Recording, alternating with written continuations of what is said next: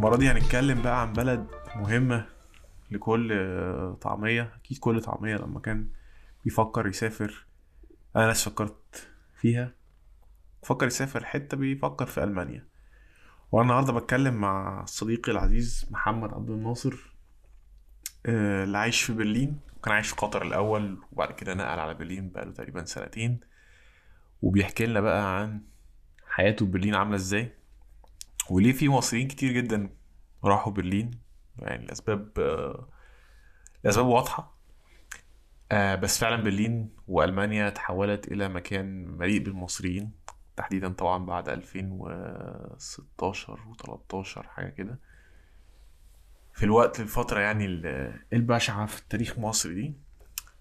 أنا لسه كنت بفكر أسافر، طورت على حاجات منح في ألمانيا والموضوع ما مشيش يعني، بس هي اكيد مكان كتير كلنا فكرنا فيه.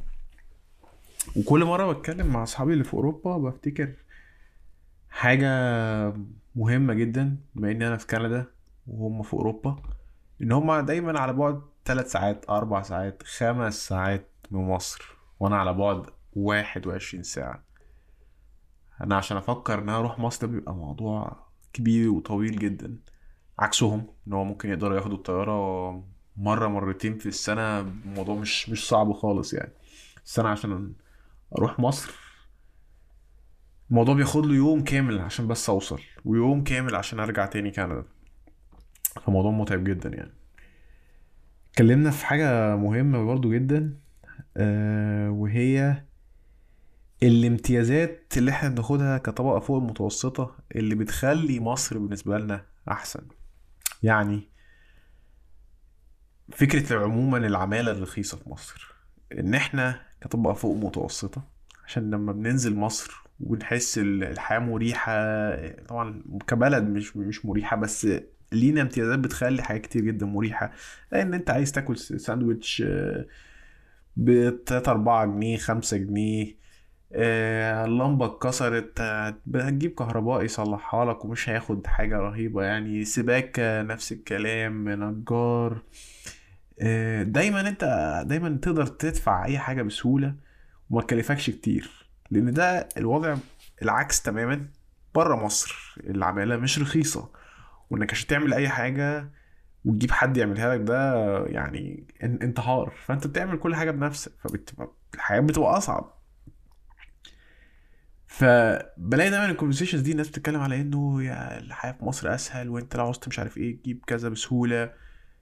بس هو السهولة دي موجودة لسبب يعني.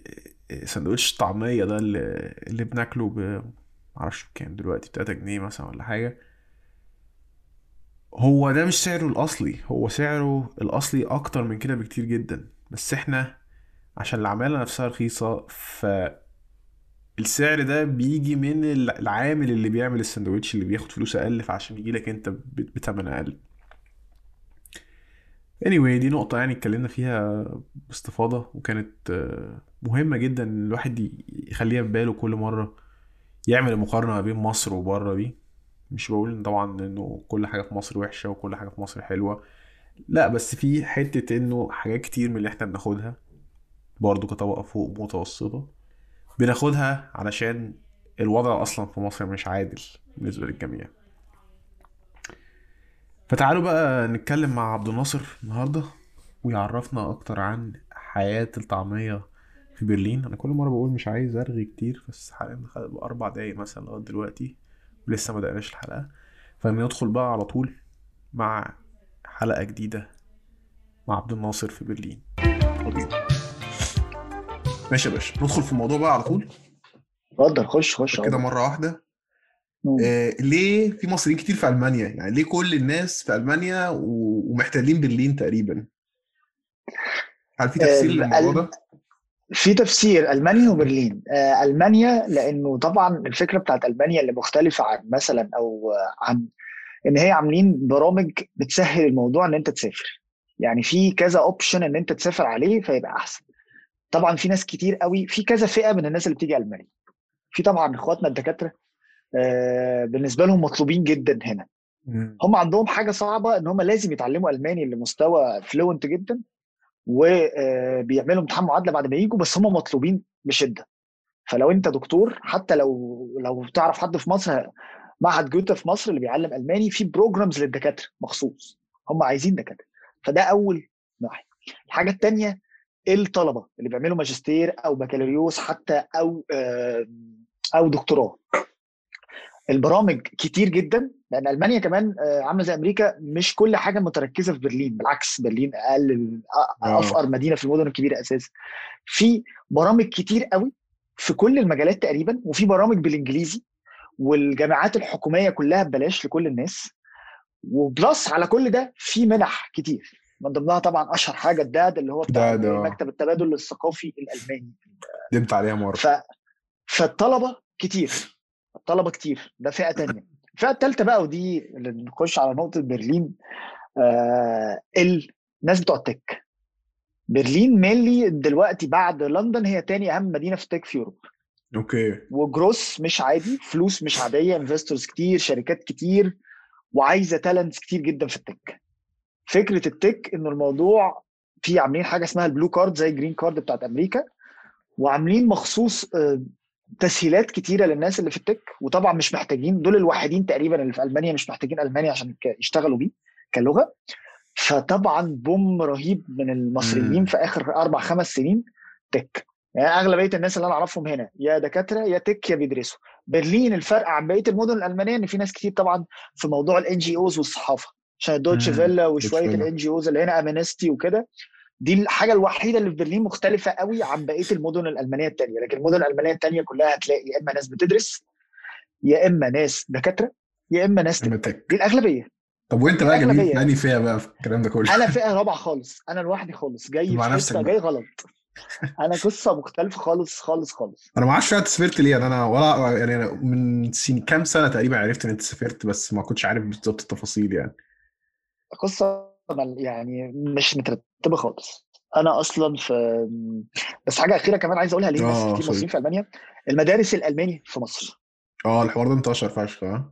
لا هو بقاله كتير كمان، طبعا دلوقتي بيزيد، بس المدارس الالماني في مصر قديمه قوي كتير. يعني انت عارف انه المدارس الالماني في مصر اكتر من مدارس الالماني في امريكا، عددهم اكتر من في امريكا والله. مدارس الالماني في مصر كتير جدا، فالناس دول بيبقى عندهم والمدارس دي بتعمل دايما سمر كامبس في المانيا وكده، فالطلبه دي بتبقى متعلقه قوي بالمانيا وبيبقوا عارفين الماني كويس، فبيسهل عليهم الموضوع جدا. ففي ناس كتير بتعمل بقى، دول اللي هتلاقي اغلبيه الناس اللي بتعمل اندر جراد هنا. يعني انت لما بتخش تدور على برامج بقى بالالماني بيبقى عندك اوبشنز اكتر بكتير، والمنافسه اقل، لان البرامج اللي بالانجلش في كومبيتيشن، منافسه عاليه جدا من كل الناس جلوبالي.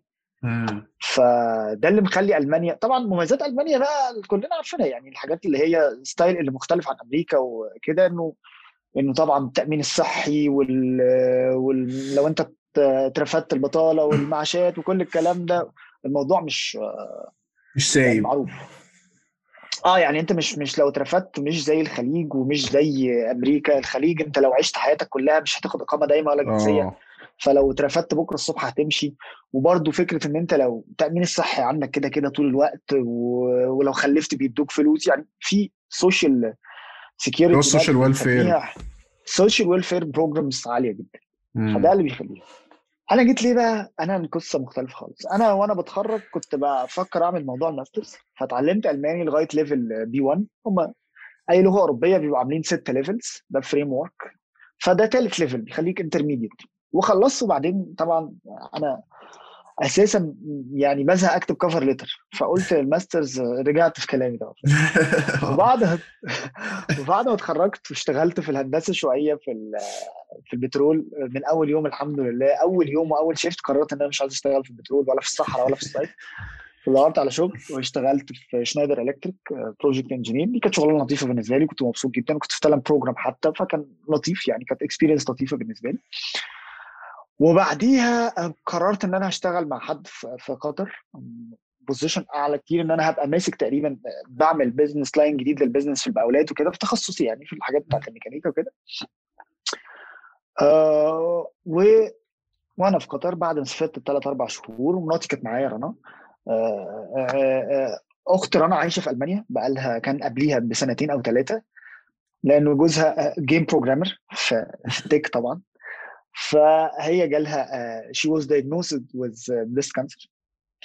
فرانا مراتي كان لازم تسافر بأي طريقة تقعد معاها، مش هتقدر تسيبها في الفترة دي. فسافرت، وبعد شوية قررت تعمل ماسترز، يعني لازم يكون سبب تقعد بيه، يعني لازم تقعد. فعملت ماسترز وقعدت، وانا في نفس الحظ الجميل جدا بعديها بشهرين حصلت المقاطعه او الخناقه بين مصر والامارات وقطر والسعوديه، فالدنيا باظت خالص في المجال بتاع المقاولات والعقارات. فانا وشريكي فكرنا ان احنا ما تيجي نفتح في المانيا، فقررت اقدم على المانيا على نوع بص فئه 5 فئه 10 ان انا ايه سيلف امبلويمنت، ان انا عايز افتح شركه في المانيا. طبعا قعدت 10 شهور ويعني وبزنس بلان وهات ورق وترجم ورق. انا عايز اقول لك ان السفاره الالمانيه في الدوحه طبعا صغيره جدا، مش يعني تجربه دخولك السفاره الالمانيه في القاهره غير تجربه السفاره الالمانيه في الدوحه تماما. السفاره الالمانيه في القاهره زحمه موت، وطبعا مصريين كتير جدا وسوريين كتير جدا. السفاره الالمانيه في الدوحه فيلا، هم 5 موظفين. انا عايز اقول لك على الاخر كنت عارفهم كلهم بالكونسول بتاع الامن كل حاجه، فاهم؟ من كتر ما البروسيس قعدت اكتر من 10 شهور بعملها. وطبعا بعد ما خلصت جيت هنا، قعدت البيزنس هو ان انا ببيع، كنت ببيع بسوق عقارات في المانيا وبعد شويه انجلترا والبرتغال لكاستمرز من الميدل ايست، وامبارل بنعمل برضو شويه شغل استيراد وتصدير. طبعا احنا كنا ماشيين كويس جدا لغايه ما البانديميك جه الدنيا باظت خالص. بس انا كنت جاي على الفيزا اللي هي بتاعه البلو كارد، والبلو كارد مميزه جدا، وعشان كده بقول لك الناس كتير بتبقى عايزه تيجي عليها، انه فيها ميزه كبيره. انت في العادي عشان تاخد اقامه دائمه في المانيا لازم تقعد تشتغل 5 سنين، لكن البلو كارد لو انت معاك B1 الماني اللي انا عملته في مصر ونسيته في قبليها ب5-6 سنين، بعد 21 شهر تاخدها. ولو مش معاك حتى الB1 بعد 33 شهر تاخدها، اللي هو اقل من 3 سنين. وده اغلب الناس بتوع التك هنا، سواء مصريين او اي جنسيه تانية بيعملوه، سواء بيعملوا الB1 بالظبط. فطبعا بعد ما يبقى معاك الاقامه ده بقى براحتك بقى تشتغل، تدور على شغل في حته تانية، تعمل اللي انت عايزه ده. فانا كان فاضل لي يعني 5-6 اشهر عشان اخد الاقامه ده. البيزنس بتاعي اتدمر طبعا خالص، والدنيا باظت وقفت، لان انا اصلا ما اقدرش اجيب حتى كاستمرز يشوفوا البروبرتيز العقارات اساسا قبل ما اشتريه. ومفيش حد هيشتري في عقار في بلد بره من غير ما حتى يشوفه، ولا حتى في بلده، يعني هو هيدفع فلوس كتير، مش هيدفع فلوس كل ده عشان حاجه ما بيشوفها الناس، مش قليله طبعا. بالظبط. فالموضوع كان صعب جدا. فدورت على شغل، وطبعا كان عندي مشكله انه انا بدور على شغل، انه طبعا في بانديميك في الكورونا، والكومبيتيشن اعلى بكتير من العادي. وانا برضو الالماني بتاعي لسه يعني انا بعد ما جيت عملت B2 C1، بس برضو لسه محتاج ابقى فلوينت في البيزنس دويتش، يعني اللي هو نيجوشيشن هاندلنج، لان انا بدور على شغلانات مينلي بروجكت مانجمنت، سيلز، بزنس ديفلوبمنت، كلها حاجات لازم تبقى شاطر قوي في اللغه، لان هي هاندلنج فيها كوميونيكيشن. الكوميونيكيشن جزء كبير قوي من الشغلانه. وانت بقالك قد ايه هناك؟ لازم انا بقالي دلوقتي انا 2 سنتين و5-6 شهور تقريبا، 2 سنتين و4 شهور، يعني قول 30 شهر يعني شهر 10 الجاي يبقى 3 سنين. فدورت على شغل وبتاع، الحمد لله جالي شغل بعد ما يعني خدت الاقامه الدائمه، قدرت اسرفايف لغايه ما اخد الاقامه الدائمه وانا في شركتي، وبعدين جالي شغل فنقلت عليه الحمد لله. والشغل باي ذا واي محتاج ان انا ابقى بتكلم عربي، لان انا شغال مع فيسبوك ماركتنج اكسبرت، فبساعد الناس التيم مينلي اللي هم ايميا ريجن، اللي هو يوروب، ميدل ايست، افريكا. فطبعا ناس كتير بالانجلش، بس مين للناس الكلاينتس اللي بتعامل معاهم بالعربي. فدي قصتي انا اصلا، ولا تك ولا وسبت الهندسه، ما عرفتش سبت هندسه اصلا وعملت كل الكلام ده، ولا طب. طب و5 سنين بتوع هندسه عين شمس اللي قرفتونا بيهم، بتوع هندسه حلوين، ذكريات حلوه لطيفه، انبسطنا حلو ميكانيكا كمان حلو. لا هو الموضوع بتاع الهندسة ده موضوع معقد كبير. أنا لا باخد بالي، بس بفتكر بس الأيام القذرة دي، أو قذرة بالنسبة لي يعني، مع إني ما دخلش هندسة، بس من بعيد كده، بس كل الخرا اللي كنت بشوفه منكم. بس هي عشت لفيت لفة غريبة ومختلفة فشخ يعني. لا لفيت لفة عجيبة. بس عارف الحاجه اللي دايما بقعد افكر انا برضو يعني انا عشان اجي هنا لفيت لفه كده غريبه, وكنت بدور في المانيا وكنت بدور في انجلترا واتقابلت في جامعات في انجلترا بس ما عرفتش اجيب فاندنج, وفي الاخر لقيت نفسي هنا وقعدت 4 شهور في الصين. كنت المفروض عملت 2 ماسترز, واحده هنا وواحده في الصين. في الصين طبعا حصل كورونا فلقيت نفسي فجاه في فيتنام, ورحت من فيتنام على كندا تاني, وفجاه مصر قفلت الحدود. في هبل كده حصل اخر كام سنه دي, ولو انت بره مصر الهبل بيزيد. بس الحاجه بقى اللي هو دايما بركز فيها وبسال فيها ناس كتير لما بعمل بودكاست, هو انه الكوميونتي اللي بتعمله بقى وانت بره, والناس اللي خلاص دي بتبقى مجتمعك ودي السوشيال لايف بتاعتك وكل الناس اللي بتخرج معاهم وتقابلهم وكده. اظن انت يعني انت وضع مختلف عن كل الناس اللي اتكلمت معاها. اغلب الناس اللي اتكلمت معاها رايحين في حته ما يعرفوش فيها حد وبيبداوا بقى يكونوا الكوميونتي دي. فاللي انا فهمته ان انت في عيله رنا مراتك كانوا موجودين اوريدي, وبقت رنا موجوده في معاك مراتك. احكي لي كده بقى الكوميونتي بتاعتك نفسه عامل ازاي؟ انت كده ويك اند ومش بانديميك وعايزين بقى تخرجوا في حته او تقعدوا عند حد. الكوميونتي بقى الماني مصري, ولا مصري مصري عيله, ولا مصري عيله على الماني؟ ايه المخلط ولا عامل ازاي؟ بص انا هقول لك على الدوحه الاول وبعدين برلين. الدوحه صح. الدوحه الناس اللي في الدوحه كلهم على راسنا من فوق. بس انا ما اعرفش, انا ما رحتش دبي, بس اللي انا متخيله ودي مشكله الدوحه ومشكله اظن الستايل بتاع الخليج, الناس راح تشتغل قوي. في اماكن مثلا حلوه جدا في الدوحه وبذلين مجهود وبنينها وعاملين قطاره دي على البحر ومش عارف ايه وذا بيرل, فاضيه فاضيه فاضيه خالص. تحس الناس راحت تشتغل تعمل فلوس ترجع تفتح فرن في مصر. بالظبط فاهم. فهو الناس عندها مايند سيت. فالدوحه اولموست وبرده يعني انا مؤمن المؤمنين جدا بالموضوع ده. انت حسب تجربتك الشخصيه ممكن تحب المكان او تكرهه, حسب الشغلانه اللي انت رايح عليها والمكان اللي انت فيه والظروف اللي بتحصل لك وكل ده طبعا بيختلف. بس في المطلق طبعا ده الستايل بتاع الخليج اكتر من برلين. انا لما جيت برلين طبعا برلين مختلف خالص. برلين اساسا مختلف عن بقيه المانيا. يعني برلين مش المانيا. لو اي حد عايش في المانيا هيقول لك برلين مالهاش علاقه. ايوه برلين مش متلمعه زي ما هي كانت مدبره خالص, وكانت ايست ويست لغايه من 30 سنه. فهي اغلب الناس هتلاقيهم شباب, مش عائلات وناس كبيره خالص, شباب ومالتي يعني انترناشونال قوي قوي قوي قوي. واغلب الناس شغاله الاندستري الاساسيه, يعني مفيش مصانع بقى, ومش الاندستري القديمه. يعني اغلب المين اندستري اللي هي تك وساعات الميديا والكده. ف يعني حتى اول مصنع يعمل يبقى فيه عدد وبتاع دلوقتي هو تسلا. هيخلص على جيجا برلين, هيخلص اظن نص السنه دي. بس قبل غير كده هو مين الناس اللي شغاله تك او ميديا اندستريز او سيرفيس اندستري, اما مفيش حاجه قوي الناس دي. فاغلب الناس شباب صغيرين في السن, واغلبهم بقى بروجريسيف وراديكالز وليفت خالص وارتست. فقصه مختلفه. الناس الفايبس مختلفه, المكان مختلف خالص. بس هي وكمان في عرب كتير, ودلوقتي بقى في مصريين كتير, فالموضوع مختلف. انا اول ما جيت طبعا المشكله طبعا ان انا شغال لوحدي سيلف امبلويمنت, فما فيش جروب كوميونتي تعمله في الشغل فتتعرف على ناس وكده.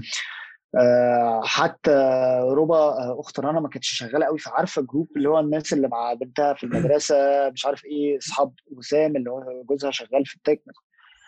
انا لما جيت في الاول كنت حسب الناس اللي بقابلهم, الناس اللي انا بقابلهم يعني عندي جروبس ناس شغاله اكتر في الحاجات بتاعه الان جي اوز والصحافه وكده. ده في الاول اول ناس لما جيت. وبعدين بعد شويه مصريين وعرب, لان في عرب كتير سوريين وكده. وبعدين دخلت على جروب انه جروب تاني مختلف خالص. الناس اللي معانا في الماسترز اسبان وسويسريين وبتاع, اصدقاء سننا مثلا 25 24 سنه, شباب, مع طبعا مع الاختلاف بين الاوروبيين والعرب في كل حاجه. يعني يعني الموضوع مختلف قوي. هنيجي للموضوع ده. الموضوع مختلف قوي. هجيلك. بس لغايه من سنه تقريبا هم قاعدين بره, هم الحين كنا لسه بنتعشى. عملنا جروب شويه مصريين اكتر, شويه دكاتره, 2-3 دكاتره و2-3 تك و2-3 طلبه يعملوا ماسترز. فده جروب عاملينه بقالنا شويه, ساعدني كتير بصراحه سرفايفل البانديميك. لو ما كانوش موجودين في الكورونا كنت زماني قتلت نفسي يعني. ففي كذا جروب هنا اللي انا بتعامل معاهم اللي هم دول. علاقتي بالالمان او الاجانب, انا كنت عشان اشتغل. انا بزهق قوي ان انا اشتغل لوحدي، او مش بحب قوي القعده في البيت والوركينج فروم هوم. انا بحبه في حاجات وفي حاجات لا، بس مينلي انا شخص بحب السوشيال، يعني اتعامل مع ناس واتعرف ناس والحركه وكده. فكنت شغال في مكان كوركينج سبيس مشهور وستارت اب كلاب، لان انا برضو كمان انترست قوي في الستارت ابس، بحب قوي ابقى انفولفد في الحاجات دي. وهنا احنا بلد فيري ريتش في المجال. فانا دخلت قدمت في مكان اسمه فاكتوري، ده بلاتفورم او زي كلاب للستارت ابس كوركينج سبيس بروح اشتغل فيه. ده اللي ابتدى شويه احتكيت بناس ألمان وأوروبيين من جنسيات تانية وكده. ده كان احتكاكي بيهم، وطبعا في شغلي في الريل استيت ان انا الناس اللي انا شغال معاهم دول الاكتر ناس، بس مش اصحابي. لسه ما عملتش صداقات قوي مع ناس ألمان تو بي اونست لغايه دلوقتي. وكمان السنه وشويه بتاع كورونا دول هم كمان ما يساعدوش خالص ان انت تعمل، يعني هو موضوع صعب في العموم. يعني انا لولا ان الجامعه مش من اسهل الناس ان انت تعمل يعني علاقات بسهوله. وكورونا بوظت الدنيا. هو ما يعني انا حاسس ان انا كنت محظوظ ان انا كنت في الجامعه، فاوريدي مثلا انا اعرف الجامعه قصه مختلفه. هو قصه مختلفه يعني اثناء وانا في الجامعه وبعد ما اتخرجت. لما كنت في الجامعه كنت اعرف ناس كتير جدا، بعد ما اتخرجت في ناس كتير بقى كل واحد عارف بيرجع المدينه اللي هو فيها، في اللي جاله شغل في حته. بس في الاخر لقيت نفسي قشطه معايا اتنين كده بقى، خلاص بقينا اصحاب جدا ومش عارف ايه. انا ما زلت في الاخر، انا بقالي مثلا 2 سنين وشويه في كندا، وكان في مثلا 6 شهور كنت بره كندا، بس كل اللي اعرفهم فعلا اللي ممكن انزل معاهم واخرج معاهم 5، وده بعتبره رقم يعني رهيب. يعني لا انا بصراحه لا، في اكتر من كده، بس مش كندا، مش مصريين، مش ألمان. اغلبهم مصريين، وفي سوريين، وفي اردنيين، في 2 أو 3 ألمان. بس اصحابي مصريين. انا انترستد جدا في الموضوع ده، عشان كان تحديدا فانكوفر ما فيهاش جاليه عربيه كبيره، ما فيهاش مصريين كتير، لان هي مش اول وجهه للهجره في كندا. بس في الغالب بتروح تورنتو عشان ارخص، ومونتريال عشان ارخص اكتر، ويستحملوا بقى الفهم الجو البشع عشان معاهم عيله ومش عارف ايه. فقليل قوي لما الاقي عرب هنا او مصريين، عكس المفروض الناس بتقول لي يعني في تورنتو. فحابب ان انا عايز اروح، اظن في تورنتو في كتير قوي وبتاع، عايز اشوف ومطاعم ومش عارف ايه وقهاوي وكده. الاثنين اصحابي يعني الاثنين اللي انا اعرفهم التانيين غيرك في كندا في تورنتو، يا اما في تورنتو نفسها يا اما بره تورنتو. ما انا بسمع ان هي مدينه اكبر ومليانه، هي اكبر وش فانكوفر في الاول وفي الاخر، مدينه كده اللي هي ايه يعني حلوه ونظيفه وجامده جدا، بس صغيره يعني بمعاييرنا احنا، على الاقل بمعايير المدينه القاهره ومش عارف ايه، يعني هي صغيره. انا جداً. مثلا ده جزء من خلاني احب برلين مثلا. بالنسبه لالمانيا يعني 3 مليون ده كتير، وكبيره ومبهوقه، والناس بتسهر، ويعني بالنسبه لي لايفلي، مدينه لايفلي، الناس مش بتنام بدري خالص اصلا. تاني يعني من اشهر الحاجات ان هي ستارت اب هاب، والاشهر بقى واللي شهرها وخلاها ستارت اب هاب وخلى الناس تيجي الارتس والكلبس، التكنو. بالنسبه للتكنو حاجه في الموضوع ده كبيره، فهي سهر قوي يعني دي حاجه لطيفه. انا مفتقد جدا الموضوع ده، ان انا فاكر او مش فاكر بلد دلوقتي يعني قبل هنتكلم قبل البانديميك في العموم، يعني الكوفي شوبس بتقفل الساعه 4 لو كوفي شوب يعني. فانا بالنسبه لي اللي هو انا اول مره ده بيحصل، وكنت قاعد بذاكر في كوفي شوب، كنت اول مره بقى لسه بقالي مثلا اسبوع ولا حاجه ونازل، وراجل بيقول لي احنا هنقفل. قلت له تقفلوا ايه يا عم، انا لسه جاي 4. غير بقى كل حاجه، العيشه الدنيا بتنام تماما تماما تماما على بالليل، حتى مع انها فانكوفر بقى ومدينه وزحمه ومش عارف ايه وفيها هجره كتير وكده، بس ما زالت في الاول وفي الاخر في قانون كمان انه في حاجات ما ينفعش تفتح بعد مده معينه. هو بيعمل فايب كده طبعا. جنني اول مره جيت هنا، جيت في الصيف، واصلا المغرب بيبدا الساعه 10. صح، موضوع فانا الساعه لسه اصلا ما جاتش 10 والمحلات بتقفل. انتوا بتقفلوا ليه؟ هما بيقفلوا ليه يا جماعه؟ حد فهمني. المحلات بتقفل 8 و9 في الويكند، 8 و9 2، ولحد ما فيش حاجه بتفتح. لحد ايه ما فيش حاجه بتفتح؟ انتوا بتقولوا ايه؟ في كل بالليل الحاجه طبعا المطاعم وكده. لا، المطاعم شغاله والكافيهات شغاله والكلابات شغاله، بس قصدي مفيش شوبينج، يعني مفيش سوبر ماركتس قليله وصيدليات قليله، لكن مفيش حاجه اسمها ريتيل ومولز وكده والكلام ده. محدش بيفتح من حد خالص. لكن طبعا ايام ما كانت المطاعم والكافيهات والحاجات دي والسينمات والكلابس والحاجات دي بتفتح طبعا، بتفضل شغاله. لكن قصدي لو حبيت تشتري حاجه محل مش عارف ايه الحاجات دي، لا، حتى لو بتطلب دليفري مفيش ناس بتدليفر قوي لحد. فطبعا ده فرق كبير من امريكا وكندا واوروبا في موضوع الاجازات. هم هنا يعني يعني انت تبقى في المطار يوم راس السنه ويوم الكريسماس والمطار ديوتي فري في الليل يا جماعه عشان اجازه. انتوا فاهمين انتوا بتقولوا ايه؟ لا كريسماس مقدس مفيش. انتوا فاهمين انتوا بتقولوا ايه؟ ما طبعا حاجه بالنسبه لي جننتني. كنت راجع من فيينا على برلين يا جماعه مفيش حد في المطار. ده موسم عندنا في مصر ده بيبقى سيزون. يعني ايه يعني محل استغل الموضوع؟ بتهزر ولا بتقول ايه؟ ايوه انا كنت في اول واحده عملت معاك بودكاست حسن صاحبي وهو في اسبانيا في مدينه اسمها زراجوزة. اكيد تسمع عنها ريال زراجوزة والكلام ده. فانا رحت له في 2016 وفوجئت ان يوم الحد بقى فعلا ما فيش حاجه بتفتح اطلاقا ولا سوبر ماركت. لو مدينه صغيره هتموت مدينه صغيره هتفرفر بقى هتفرفر مفيش حاجه اطلاقا. وده كان بيخليني يعني انا هي زراجوزة مدينه حلوه جدا طبعا يعني بس انا بقى اسبانيا جميله اسبانيا رائعه. يعني انا لو قدامي لو اقدر ان انا فعلا اختار بلد هروح برشلونه. بس في مشكله واحده بس بسيطه اللغه مفيش شغل. ده كده هي اللغه باشا. لا اللغه اوحش. انا بحلم معاك يعني اللغه اوحش حاجه. انا بالنسبه لي طبعا امريكا وكندا الميزه الوحيده اللي فيه. انا لما رحت امريكا في 2016 وقعدت فيها شهر انا مش اي حاجه غريبه بالنسبه لي. يعني حاسس ان انا عارف الشوارع وعارف والاغاني اللي بتشتغل في التكاسي في التاكسي افتح اروح الاوتيل افتح الاقي فريند. مفيش اي حاجه غريبه. انا مش حاسس ان انا مفيش اي حاجه مستغربها. انا قفلت ايه بكره الصبح يعني انا لو قالوا لي اشتغل بكره الصبح هشتغل مش هحس ان انا ايه ده ايه الموضوع فعلا. صح موضوع اللغه لا لا لا الموضوع بيفرق كمان زي ما انت قلت اللي هو لغه وثقافه. انت غصب عنك انت بتكبر العالم المتعاولم ده بيخليك تبقى فاهم ايه الاغاني وايه الافلام وايه الحوارات. الاوروبيين مختلفين في حاجات كتير يعني في علاقتهم بحاجات كتير في علاقتهم بالاستهلاك علاقتهم بالاجازات علاقتهم بالرياضه طبعا وصحتهم علاقتهم طبعا بمشاكل العالم.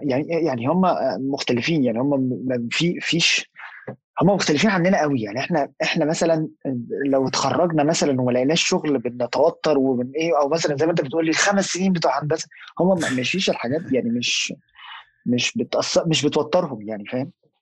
يعني هم مش متوترين ما فيش حاجه هم خايفين عليها خايفين تحصل. هم لو طلعوا معاش هيفضلوا ياخدوا معاش لغايه ما يموتوا معاش هيكفيهم. لو عايزين يروحوا حته فيها شمس بياخدوا المعاش ده يروحوا يعيشوا في اسبانيا ولا اليونان ولا مصر حتى. تمام مش خايف ان هو ابنه هيخش مدرسه ببلاش هيتعالج هو نفسه هيخش جامعه لو اترفض هيبقى في 4,000 جلد اللي هو بطاله. هو مش الحاجات مش هو اهدى بكتير من الامريكان والناس دي في مصر. حتى الورك كلتشر مفيش حاجه اسمها الناس ورك هوليكس ويشتغلوا 24 ساعه ومفيش ده. هم مش عندهم هم مختلفين عننا في حاجات كتير. يعني ده شيء رائع ان انت تبقى محاط بناس بالمنتاليتي دي ولا لا ولا انت مش حاسس ان هو حاجه هو مش رائع ومش رائع. بس انا مثلا يعني انا الناس هنا العادي اقل واحد اللي يعني مفيش اي بنفيتس هيديك 21 يوم اجازه. لما حد صاحبي يقول لي انا في امريكا ولا في كندا عندي 11 يوم 11 يوم اجازه ده بقول له انت مش عايش. هنا 11 يوم فعلا. لو نزلت مصر دول يومين في الطياره من كده خلص ال 11 يوم. لا وبعيد اصلا ما انت هتاخد وقت عشان توصل. لا هنا طبعا المميزات دي انت بتقول لي ليه الناس بتبقى عايزه تروح المانيا. المميزات دي زائد ان هي 4 ساعات من مصر بالطياره ونفس مفيش فرق توقيت ساعه في الشتاء وفي الصيف بيبقى في توقيت صيفي بنبقى زي بعض بلس ان الطياره طبعا هتبقى ارخص. بس العيب الاساسي طبعا اللغه مش سهله. انت يعني ميزه بلد زي امريكا وكندا دي ان انت مفيش حاجه اسمها امريكي او كندي قوي. يعني لو من الشكل ممكن الناس تبقى اي حد فيه ومفيش حسب فين يعني. بس في مدينه كبيره مثلا زي اللي انا فيها مثلا انا ما بحسش ان انا ماشي بالظبط مش عارف مين كندي ومين مش كندي. لكن في المانيا لا انت عارف من اللغه مين مش الماني لا من اللغه ومن الشكل. بس انت بتقول انه مليانين اصلا مهاجرين وعرب وبتاع فانت هل انت بتحس ان انت غريب؟ بس انت عارف لا انت بصعب الانتجريشن قصه كبيره هنا. وهو ميك سنس جدا لانه عشان كده بقول لك الامريكان في امريكان كتير افريكان امريكانز وفي امريكان كتير ايجن امريكانز وفي امريكان كتير بيض. فانت لو انت وامريكان برضو بقى دلوقتي كمان حتى امريكان كتير عرب فانت ممكن جدا تبقى سيرد وفورس وفيفث جنريشن. بس لو شفت حد عربي في برلين او في المانيا هتبقى عارف ان هو يا اما مهاجر يعني مهاجر لسه جاي 10 سنين 5 سنين، يعني مش الاغلبيه ان هم ناس اللي دلوقتي حتى على فكره. ودي مشكله كبيره، انه مثلا اكتر جاليه مهاجره الاتراك جم في الستينات والسبعينات. الاتراك لسه ما كانش طبعا اصلا في فكره الانتجريشن ده، هم كانوا جايين فاكرين ان هم الناس دي هتيجي تساعدهم في الصناعه وبعدين تمشي جم وعملوا، فكان عملوا كوميونيتيز ضيقه، بقى في انفصال شويه في شويه حاجات. وطبعا في ناس كتير فاتقه انه بقوا يتعاملوا مع نفسهم ان هم المان وكده، وفي ناس لسه لغايه دلوقتي بيتعاملوا مع نفسهم ان هم في اختلاف ما بينهم. لكن موضوع اللغه مختلف جدا، والثقافه مختلفه جدا، احنا مختلفين. دي بوينت رائعه انا نفسي بفكر فيها هنا في كندا، اللي هو انا عايز اكمل، مش عارف هعرف اكمل ولا لا، بس بحاول. وباص اسال نفسي كده اللي هو ايه 10-20 سنه من دلوقتي لو انا فضلت قاعد هنا، هل اعتبر نفسي بقى كندي مصري، مصري كندي، ولا ما زلت مصري، ولا عارف الميكس ده، وحياتي وعلاقتي بمصر تبقى عامله ازاي، والعيال بقى لما يكبروا فاهم هبعتهم مصر واعلمهم عربي وكلام فارغ ده، او مش فارغ يعني بهزر كلام مهم. بس انت نفسك بقى انت بتحس ان انت عايز تانتجريت في الكوميونتي دي. ما هي اسئله عمرك ما هتسالها لو انت عايش في بلدك بالظبط. انت انا دلوقتي عايش في مصر، بقى اسمي عبد الرحمن وفي مصر، باجي هنا ببقى اسمي عبد الرحمن وبني، فاهم، ببقى شخص بني كده فجأة كده مرة واحدة بتصنف، فاهم. وهتلاقي اما ناس عارفة قوي مصر وهتقعد تسألك اسئلة ديتيلز في مصر، وفي ناس فين مصر، فاهم، بتعملوا ايه انتوا، بتركبوا جمال، يعني هتلاقي الاثنين، هتلاقي كل حاجة. فانت بقى عايز يعني قصدي حاسس انك في يوم من الايام عايز توصل لمصري الماني، مش لازم الجنسية كورقة، بس على الاقل ككالتشر وانتجريشن و تفهم للثقافه وكل الكلام ده، ولا حابب ان هو لا قشطه انا هفضل عايش في المانيا بس مصر دي هي انا مصري، مش هغير، لان احنا الجيل اللي هو مش سافر مثلا وعنده 10 سنين وبتاع وكبر وبقى يقول ما حلو شويه قوي، لا احنا مش سكند جنريشن، انا كده كده يعني بالظبط، احنا عشنا حياتنا كلها في مصر وبعد كده ايه نقلنا بقى. فالنقله دي معناها ايه بالنسبه لك لقدام بقى، فاهم قصدي؟ طبعا هي اسئله وجوديه جدا، ولا انت عايز تكمل، واصلا السؤال الاولاني انت عايز تكمل ولا لا، انت عايز تفضل عايش طول حياتك كلها في المانيا ولا لا. انا سو فار مش حاسس ان انا عايز اكبر واعجز في المانيا تو بي اونست، بس ده النهارده. وطبعا مش عايز ارجع مصر اون ذا سبوت، مش عايز ارجع مصر دلوقتي. بس الاسئله بقى، وبرده لو انا مخلف هيبقى عندي اسئله واجابات تانية ومختلفه، يعني برضو اختي انا مخلفه وانت عندها 19 سنين دلوقتي بتسال اسئله مختلفه، عندها حق طبعا هي عايزه ترجع شويه، بس بنتها طبعا مستحيل تبقى عايزه ترجع حتى لو في مدرسه الماني في مصر، لانه انت بتبقى شايف ان انت بتضحي، انت كمان مش بتفكر في نفسك. ما دي مشكله دايما، انت ما تتجوز بتبقى بتفكر كاتنين، لما بتخلف بتفكر كتلاته اربعه واتفر، حسب بقى العدد بتاعك. يعني انت بتفكر انه انا هرجع عشان انا نفسي واقعد مع اهلي، وانا بس انا كده هبقى اناني شويه، لان ابني هنا عنده تعليم معين بطريقه معينه، لايف ستايل معين، حياه معينه اتعود عليها. لكن انا مش موضوع عايز ابقى انا في الاخر هفضل مصري. انا ده وجهة نظري، ان يعني انا جاي هنا عندي 26-27 سنه، فانا مش يعني صعب قوي ابقى مش مصري، فاهم. بلس ان احنا اكسبيرينس حتى بتاعه الجامعه، احنا حظنا جميل ان احنا حضرنا حاجه زي الثوره في احنا في الجامعه، فكان في يعني عندنا تجربه حقيقيه مع مصر دي عميقه جميله.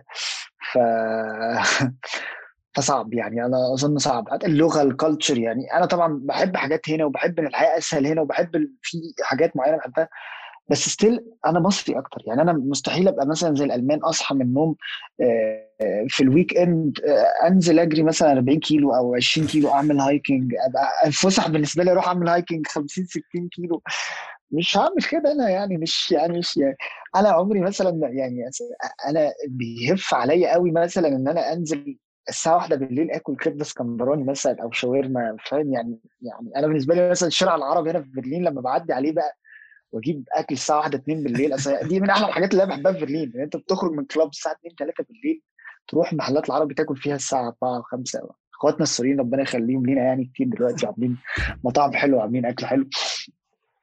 فيعني انا عندي حاجات صعبه قوي اغيرها.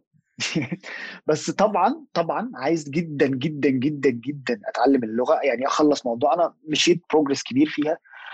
عايز طبعا اكمل اتعلم اللغه، وعايز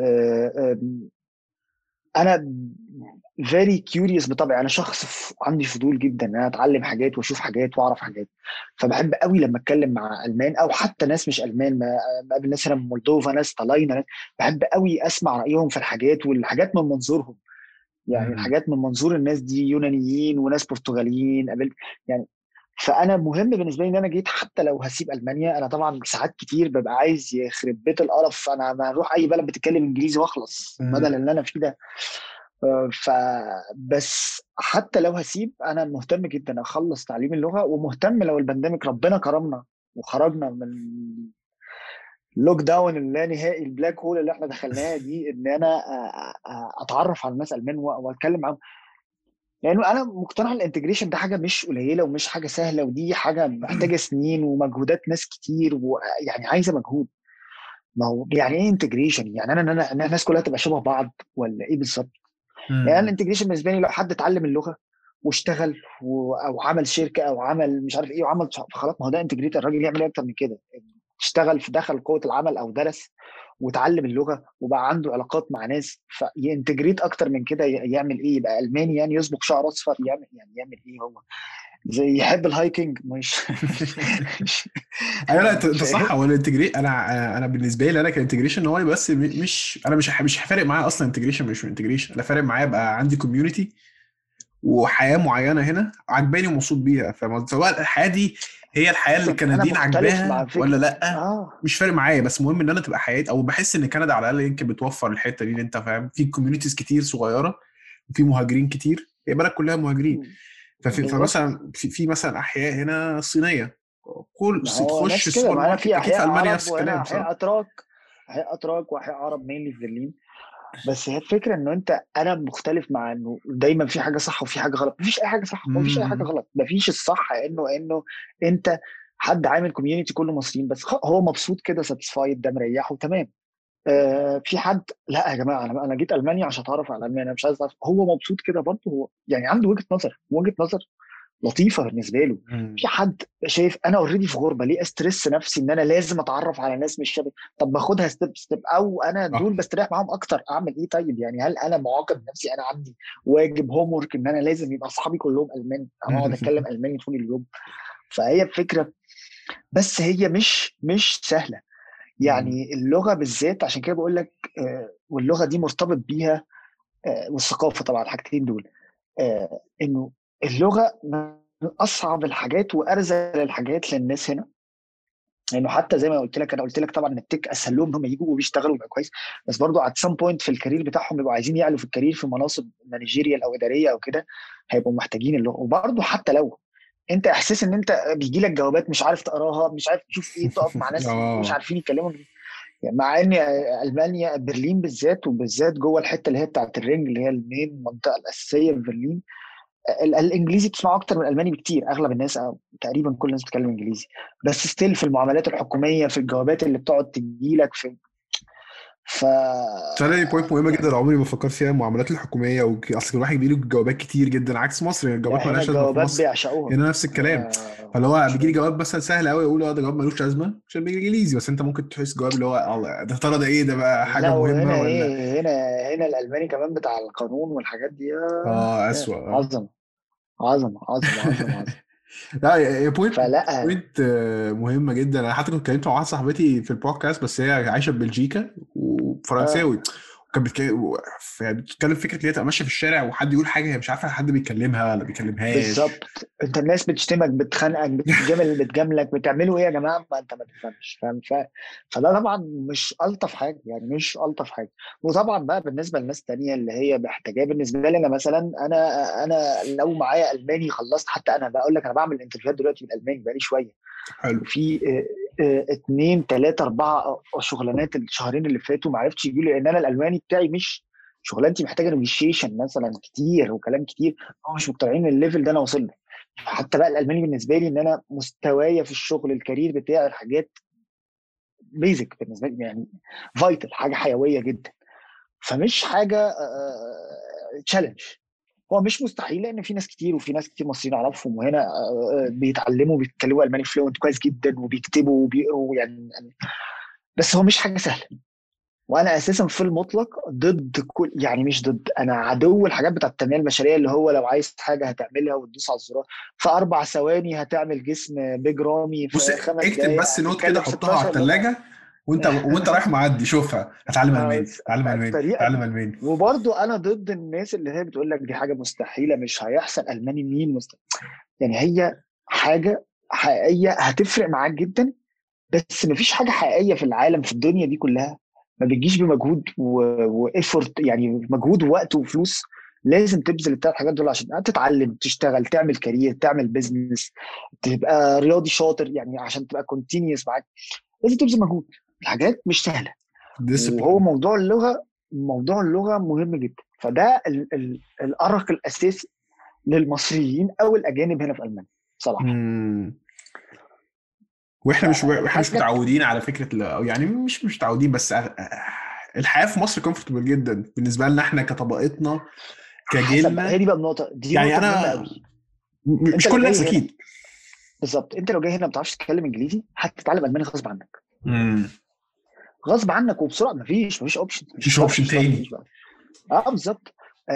دكتور زي الدكاتره ما عندهمش اوبشن، هم ما عندهمش اوبشن هم يشتغلوا، مفيش احتمال خالص هتتعلم. الناس اللي عايزه تعمل، يعني ميزه مثلا البروجرامز بتاعه الداد ان هو لما بيدخلك بروجرام ايا كان انجلش والماني، جزء من المنحه 6 شهور قبل الماسترز يعلمك الماني. انا شايف ان دي من احسن المنح اللي في الدنيا، لان الفكره هو مش رايح يخليك، لا هو عايز يعمل لك يخليك تستفيد من التجربه على قد ما تقدر، وان انت حتى البروجرام بتاعك بالانجليزي. فموضوع الالماني مش، واظن طبعا نفس الكلام هيبقى في هولندا، نفس الكلام اي دوله مش انجليزي، يعني مش سهل. يعني انا مثلا طبعا بعد شويه في ايام في انترفيوهات، الست قالت لي احنا عندنا في لندن، تيجي لندن اللي هو هي مش مدينه نصر ومصر الجديده، فاهم؟ مش هاجي لندن شان حياتي كلها حضرتك.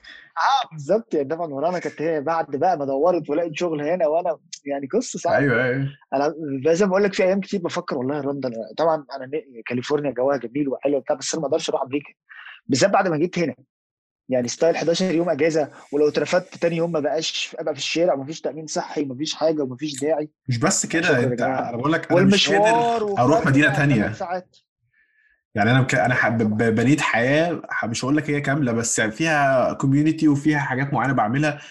ممكن اضطر انقل مدينه تانية عشان شغل فعلا، وهيبقى اسهل ان انقل طبعا بلد تانية، بس حاسس ان هو يا لهوي لسه بقى ابدا تاني واتعرف واشوف الاماكن واعرف الدنيا ماشيه ازاي.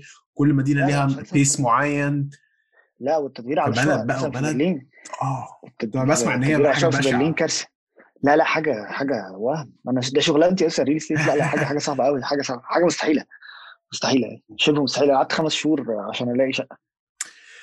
هي امريكا بصراحه، يعني انا عارف ناس كتير هنا جدا كنديين بيسافروا امريكا عشان الفرص. امريكا بلد فرص كتير جدا، او يمكن ناس اللي عايشه هناك تختلف رايي يعني معايا. لا هي فرص كتير، دي حقيقه بس يعني انت لما تتعود على الويلفير اللي في المانيا اللي انت بتحكيه ده، هو في زي قريب منه في كندا ليك للبي ار، الناس اللي معاها بي ار والكنديين طبعا، مش لي انا حقير، ما اعرف، ما عنديش اي حاجه. بس الناس فعلا لما حصل البانديميك وكل واحد كان بياخد $2000 في الشهر، وانا بقى كنت ساعتها اللي هو بصوت وبدور على شغل. كان بقى اصحابي بقى الاجانب لو كنديين، يعني اللي هو لا وايه الحياه ده بقت عامله ازاي، اعمل ايه، يا نهار اسود شيء. وانا اللي هو لا، عندكم المشاكل، اختلاف المشاكل بيننا فظيع. انا اصلا هنا نزلت، انا ساكن في مكان يعني جنب ميدان هنا اسمه الكسندر بلاتس، ده زي ميدان رمسيس. انا اسمع اللي هو مش ده اللي فيه الجيت دي التاور. لا الجيت قريبه قوي مني، براند بتاعتها قريبه مني، بس هو اللي فيه اللي هو برج التلفزيون ده زي برج القاهره كده، فانا قريب منه قوي. فهو طول الوقت مظاهرات، يعني طبعا الاختلاف في المظاهرات طبعا. يعني انا في الاول لما جيت نزلت، فمظاهره ناس لابسين اسود وماسكات وبتاع وماسكين لابتوبات وتابلتس ومشغلين على فيديوهات. ايه المظاهره الغريبه دي؟ قرب ايه ده؟ فيديوهات ازاي الناس بيذبحوا كتاكيت عشان يعملوا ناجتس وحاجات كده. الناس دي مظاهره، الناس فيجنز يعني كده. فما يعني ماشي، يعني اختلاف بقى في الاولويات والمشاكل. ما هو حتى يعني هو بالنسبه له، انا طبعا متفهم الباك جراوند اللي هو جاي منها، هو راجل الجلوبال كلايمت تشينج، الفيجنز، الحاجات دي، الانيمال بروتاليتي، الحاجات دي هو بالنسبه له مشاكل كبيره، لان هو ما عندوش مشكله السكن، ما عندوش مشكله حريه الراي والتعبير مثلا، ما عندوش مشكله لا قدر الله حاجات. فاول ما كورونا جت لقيت مظاهره، طبعا دي كانت مظاهره غريبه جدا بقى، كلها ناس شكلهم المان جدا، وايه وفراي هايت فريدم. فانا فريدم ليه؟ عشان الكورونا، الحاجات بتاعت الكورونا يعني الحاجات بتاعت الكورونا. لا ده مسج، ف حاجات بتاعت الكورونا ان انتوا ازاي تقولوا لنا نلبس كمامات وازاي نقعد في البيت وبتاع. فطبعا انا ماشي، فكان في ناس افارقه برضو جنبي جنب المظاهره، فهم سامعين فريدم دي منهارين من الضحك. يا جماعه فريدم ايه؟ انتوا فاهمين هو في اكتر من كده فريدم؟ انتوا فاهمين انتوا بتقولوا ايه؟ انتوا فاهمين انتوا بتعترضوا عليه اساسا؟ طبعا المشاكل مختلفه، ده جزء برضو من الاختلاف الثقافي طبعا جدا، طريقه التفكير. طبعا الالمان والاوروبيين عامه عندهم فكره بقى ايه، احنا زي ما انت بتقول احنا كطبقه متوسطه في مصر متعودين ان احنا مستحيل مثلا اصلح لمبه في البيت، ادهن البيت، اركب مش عارف ايه، الاقي اركب دولاب، اكوي قميص، احط بنزين لنفسي في العربيه، يعني اكيس الحاجه في السوبر ماركت. ليه انا مين انا اكيس الحاجه في السوبر ماركت؟ دي طبعا فهي طبعا يعني هنا مختلف خالص. يعني لو انت في مصر اللي هو طبقه متوسطه او هاي ميدل كلاس او كده، هتحس ان انت عملت في الموضوع ده بالذات انت حصل لك داون جريد، لكن طبعا حصل لك ابجريد في حاجات يعني انسانيه. انا رايي انه الفرق الوحيد بين بره مصر اوروبا مثلا وامريكا، حتى دلوقتي الخليج للاسف احسن مصر في ده، ان الحياه اسهل. مصر الحياه اصعب. يعني ايه؟ يعني انت طبعا الحاجات اللي احنا قلنا عليها دي اسهل لانه في عماله رخيصه، فاحنا بنقدر نعملها بتكلفه ما بنحسش انها تكلفه عاليه، فيبقى اوفر. لكن هنا عشان تجيب واحد يركب لك دولاب ب 400 يورو هتجيبه ب 200 يورو. ليه؟ لانه الشخص ده عنده تامينات اجتماعيه زيه زيك بالظبط، وعنده هيلث انشورنس، وعنده مينيمم ويج، وعنده فمش هيقدر تكلفه. نفس الكلام انا اول مره رحت امريكا، حتى امريكا لما رحت امريكا واقف في البنزينه، فين يا جماعه الناس اللي هتحط لي بنزين؟ مفيش حاجه اسمها كده. لو معايا بقى شيشه اكتر اديهوله والله، تديله 2 جنيه. النقطه دي في مصر بالنسبه لك هتحس لا ده مصر اجمل، ده فيها ديليفري طول اللي بس ده سوى الريزن، يعني بسبب العماله رخيصه. بالظبط، بس العماله رخيصه لا اكتر ولا اقل، لكن الحياه اسهل. بمعنى ايه؟ بمعنى ان انا هنا مش بفكر قوي ان انا يعني برلين مثلا من المدن الكبيره، انا لو انا قررت اعيش حياتي كلها من غير عربيه مش هيبقى عندي مشكله.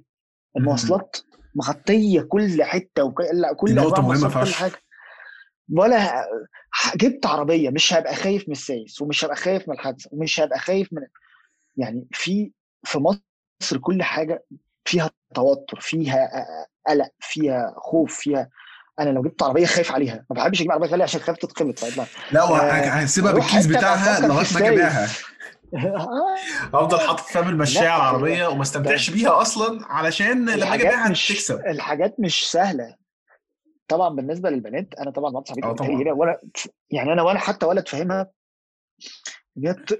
فكره المشي اساسا، يعني بلد زي القاهره. وده طبعا برضو كان من الحاجات اللي انا مش بحبها خالص في الدوحه، انا مفيش حاجه اسمها مشي، عشان تمشي اصلا مفيش حاجه اسمها مشي، مفيش حاجه اسمها مشي. هنا لا، العكس، المشي موجود، مشي طول الناس وقت الناس بتمشي. ولما تمشي، انا بقول لك انا ساكن في الكسندر بلاتس، انا حرفيا ساكن فيه، انا 450 متر بالمتر، بس ده معناه 5 دقايق مشي. فانا لما 5 ل10 دقايق مشي ده مش مشي بالنسبه لي، ما بتعاملش معاه ان انا همشي، ده الطبيعي، ده ديفولت. الناس ما ينفعش تبقى في بق الحاجات، ما هو يعني ما ينفع، فاهم؟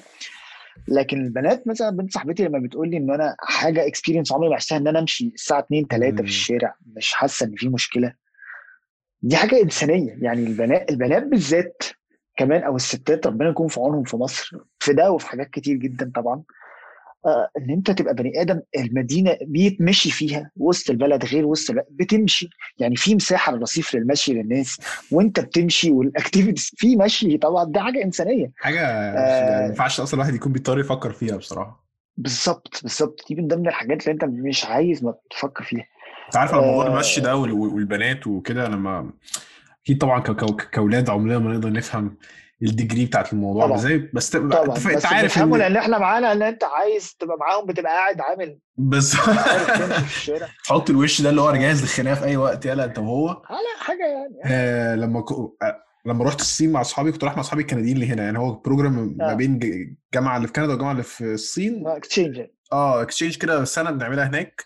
فالمهم كان معايا اصحابي كلهم كنديين واحنا رايحين هناك وبنات. وبعدين طبعا في الصين الموضوع مختلف لان الموضوع متراقب بالذات بكين الدنيا كلها متراقبه في كاميرات في كل حته. فاللي هو حتى لو حد هيوزه حاجه هو برضو يعرف ان في كاميرات.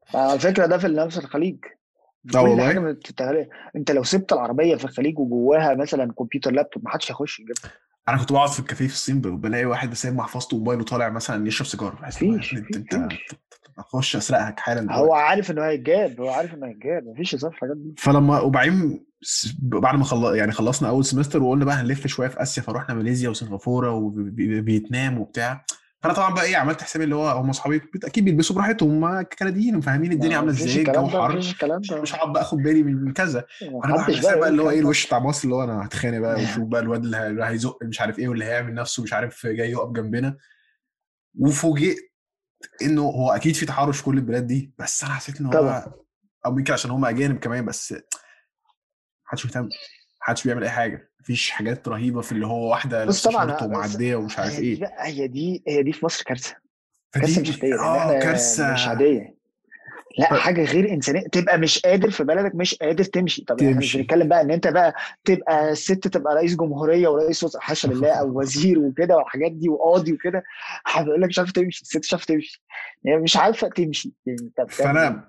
فانا بقى يعني بستغرب طبعا الحاجات دي اكتر لما بشوفها بقى في اكزامبلز زي دي. وموضوع اللي هو انت هتختلف يعني عيشتك هتحصلها داون جريد لما تسافر بس هتاخد مميزات في الحياة عموما اكتر. فكرني كده ببوست في واحده ست واحده مذيعه مشهوره كده في مسبيرو بقى. عارف الستات دي اللي بتعمل شعرها مثلث كده وبتاع مش فاكر اسمها ايه. مسبيرو على قديمه على قديمه. فالمهم كان الكلام ده من 4-5 سنين وتقريبا كانت راحت بلد في اوروبا وعملت صورت حاجه ورجعت وراجعه بقى. فبتقول ايه يا على الصعوبه والمشاكل اللي فيها مفيش حد يساعدني مش عارف لما اجيب كاس السوبر ماركت يطلعها لي زي عم محمد مفيش مش عارف واحد يوديني مشوار زي عم مش عارف ايه. قعدت ترص ناس عملتهم رخيصه كلهم بيساعدوها في الحياه. وطبعا ناس فشختها وبهدلتها علشان اللي هو قالوا لنا يعني فهموها انه انت كل الحاجات اللي فيها دي بسبب ان انت يعني معاكي فلوس شويه زياده عن ناس تانية بياخدوا فلوس اقل عشان يعملوا كل الكلام ده.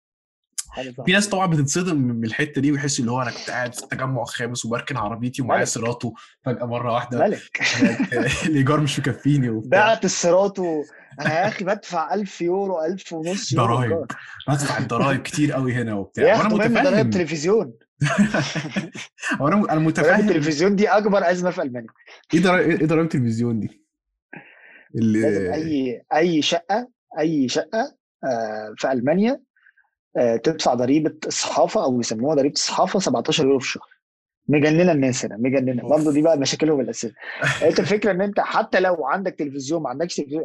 حتى في مصر لما حطوا 100 جنيه في الترخيص على الراديو قال لك زي المانيا وانجلترا مع الفارق طبعا مش فاكر انا. هم وجهه نظرهم انه الاعلام لو بقى متاخد فلوسه من الحكومه الصحافه سواء صحافه او تلفزيون هيبقى فيه باور للحكومه عليه. لكن لو واخدينها دايركت من الناس مش هيبقى فيه تاكس بير ماني. بالظبط. هي مجننه الناس بالذات دلوقتي لانه الناس بقت كلها بتستخدم نتفليكس امازون برايم هول وات ايفر سيرفيسز بفلوس وبيدفعوا فيها فلوس وما بيستخدموش ده.